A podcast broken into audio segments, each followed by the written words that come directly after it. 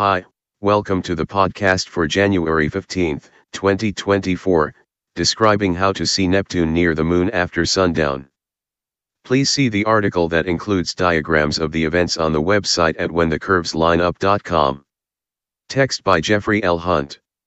In Chicago, sunrise occurs at 7:16 a.m. Central Standard Time followed by sunset at 4:44 p.m. This evening attempt to see Neptune near the moon.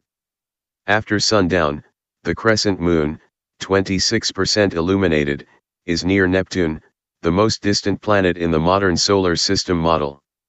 Neptune is too dim to be seen without optical assistance. At the end of evening twilight, about 90 minutes after sunset, locate the crescent in the southwestern sky. Neptune is 1.7 degrees to the lower right of the lunar orb. Use a binocular to locate the moon and identify the stars 20, 24, and 27 in Pisces.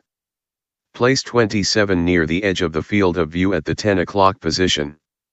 The moon is off-center toward the left.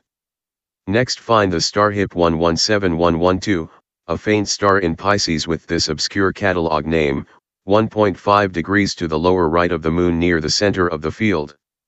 The star is noticeably dimmer than 20, 24, and 27. Neptune is slightly dimmer than HIP 117112, 0.2 degrees to the lower right of the star. Neptune is aquamarine in color and the star's hue is yellow-white. A large telescope and higher magnifying powers are needed to see the planet's globe.